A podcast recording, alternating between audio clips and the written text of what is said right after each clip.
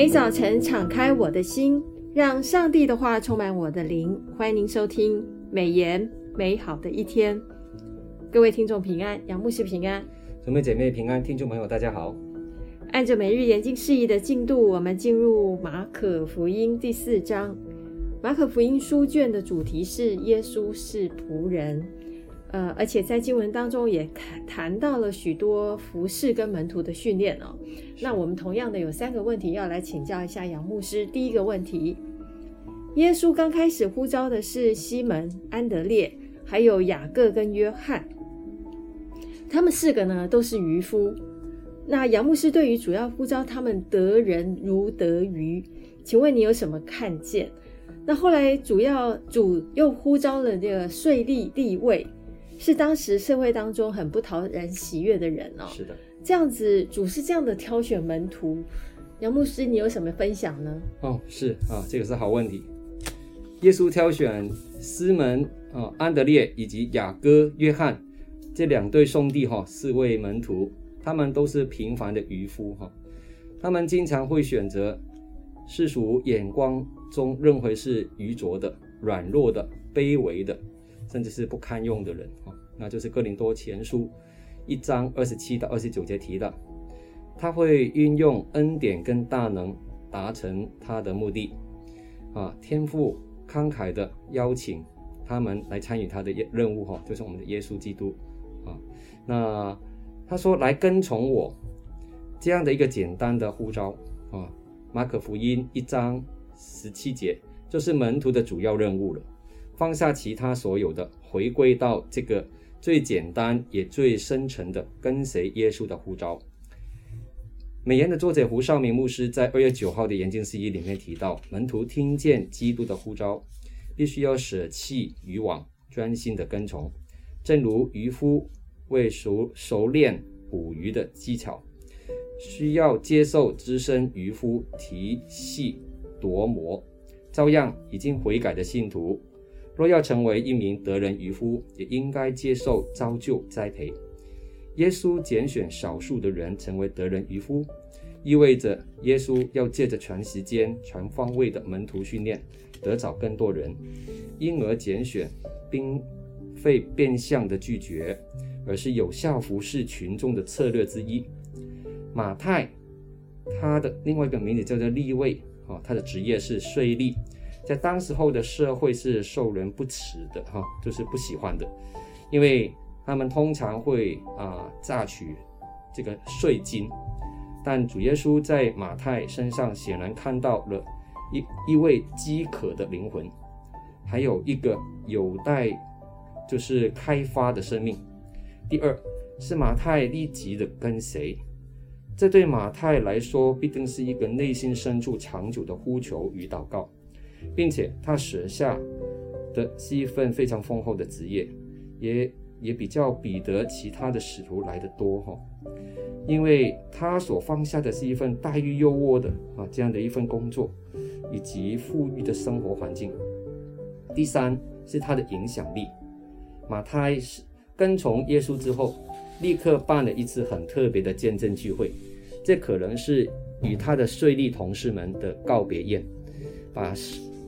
昔日他的一些同事都邀请来跟耶稣一起吃饭，使他们也有机会认识耶稣，而利未也成为了一个活生生的见证。马太的被拣选，代表了所有被人不齿的人哈，也被神拣选，被神所看重的。是，哦，发现马太呢，他在被呼召了之后。他的这个最直接的运，就是这个活动就是来传福音，是，好像就是把呃我们的主耶稣介绍给其他人了。没错。所以其实我们一个得救蒙恩的人，也应该要做第一个动作，就是像学习立位一样，嗯、不耻下问，或者是也不要拘泥于自己的身份，应该要广为介绍朋友，把人带到基督的面前。阿门。感谢主。那第二个问题，我想请问一下杨牧师，就是从这几章的经文当中，我们发现。主耶稣基督的服饰其实是很忙碌的，没错，是一个一个一个都没有阶段的，的几乎是没有停歇的。甚至三章的二十节还提到，他连饭都顾不得吃哦，连他的亲属都认为他癫狂了。那主耶稣为什么要这么做呢？嗯，这随耶稣的人群持续的增加。当耶稣来到加百隆，他这个宣教的基地哈，一间房屋里面服侍众人的时候，人群的聚集让他跟门徒都没有办法吃饭。马可福音三章二十节提到的，想象一个医生在诊所里面，同时有上百个病患要求诊治，面对这样一一连长串的这样的一个队伍的人群，医生可能必须省略了午餐的时间，才能够看完所有的病人。耶稣当时面对的就是类似这样的状况。而且同时还有两群人在旁观他的行为，一群人是他的家人，另外一群人是宗教领袖，叫做文士。耶稣的家人很担很很替耶稣担心了。当时可能因为有人告知耶稣的妈妈，耶稣为施工癫狂了，以及耶稣的母亲跟兄弟兄弟们从距离五十公里外的拿撒勒家乡哈远来劝阻耶稣。因为耶稣已经触怒了当时候的真宗教权威当权者文士，而让自己涉入危险当中。啊，马可福音三章二十二到三十节有这样的记载。或许太受欢迎了，也让耶稣忘了一切。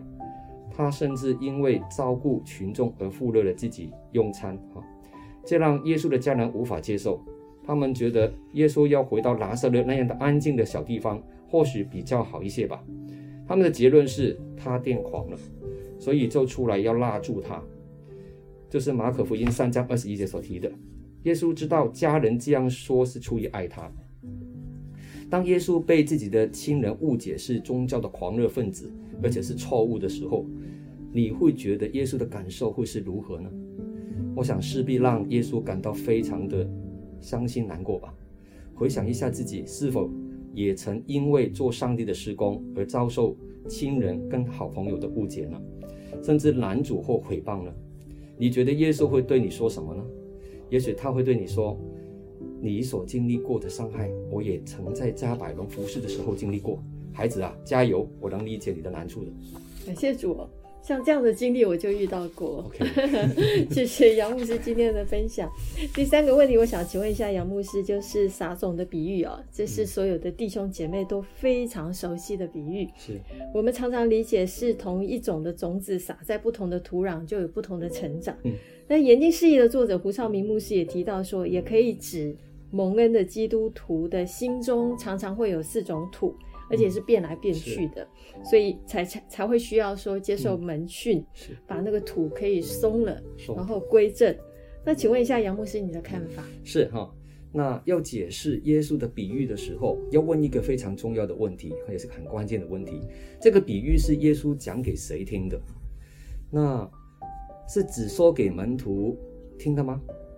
答案很清楚，不是，是说给在。海边的那一大群人听的，包括门徒在内，哈，就是马可福音四章一节提到的。是为什么耶稣要向群众讲道呢？这是因为耶稣要他们听见神国的福音嘛。哦，那耶稣是如何把神国的福音讲给海边一大群没有听过这道的人听呢？答案是用比喻。比喻的意思是用人惯常看到的事物，还有简单的生活道理来类比天国难以揣摩。难懂的一些的奥奥秘哈，那撒种的比喻就是明白神国比喻的基础。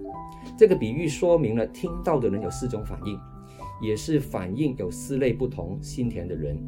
我比较倾向是同一种声道，哦，就是同一同一种道，哦，就是天国的种子，哈，嗯，福音的种子撒在刚硬的心，哈，第一种就是路旁，第二种。就是肤浅的心，就是土浅的石头地；第三种是荆棘的心，啊，荆棘土上；还有柔软的心，好土。这四种不同的人的心理的解释，哈。因为耶稣说了一个关键的话，他说：若不用比喻，他就不对他们讲；但四下没有人的时候，就把一切的道讲给他门徒听。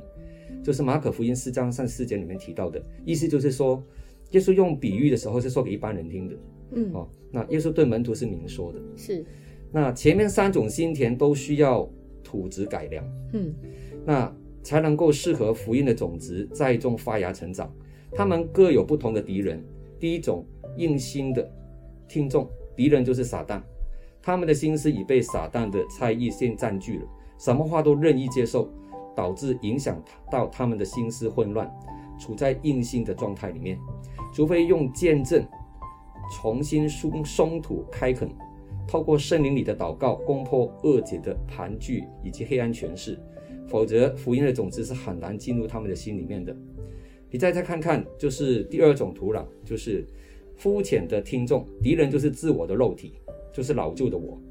他们听见福音的时候，很快有感动，只是肤浅表面的接受，因为栽种在碎石的浅土上，完全无无法生根，所以他们不明白信耶稣是要付代价与受苦才能够产生成熟的品格。一旦面对苦难的时候，就是日晒的时候，就会枯干了。对福音的热忱就退了，除非在真理上有扎根，改良土质，才会有好的成长。我们再来看荆棘心的听众，他敌人都是世界。虽然他们心智上愿意接受福音，但他们的心里同时有其他的种子，包括生活的筹算、金钱的诱惑，还有今生的私欲，挤满了心田。除非圣灵透过肢体的爱吸引他们，夺回他们的心。否则，他们的内心空间是没有无法容纳福音的。是，我们要把那个根扎扎稳在这个土里面啊，土就是一个很重要的。是，是。所以像刚刚呃杨牧师有提到这四种心田，就是刚硬的心、肤浅的心、荆棘的心跟柔软的心。是。这个柔软的心是不是也是像天国八福音一样的？嗯，温柔的人必承有福了，必因为他们必承受地土哦。感谢主，透过不同的隐喻，透过不同的比喻，让我们能够更清楚神要我们身为神国的子民应该做的事情是什么。感谢主，那谢谢杨牧师今天的分享。呃，再次的提醒所有的听众，每日研经释义。呃，目前我们所读的经卷，很开心的，我们第一季读的诗篇啊、哦，我们已经顺利读完了。接下来是马可福音，那接下来呢，还有一还有一卷很重要的这个这个书卷啊，就是以弗所书，请大家千万不要错过。那也提醒一下，我们第二季的书是要读呃这个以赛亚书啊，是。呃，大先知书啊，那另外一卷书卷是歌罗西书，也是很精彩的书卷，请大家千万不要错过。那呃，透过每日研经释义呢，我们可以天天陪伴你读经，而且千万不要错过每个礼拜四杨智慧牧师所分享的这个美言美好的一天。那么我们今天就谢谢大家的收听，今天美言美好的一天就分享到此。愿上帝的话语丰富充满我们的生活，使大家福杯满溢。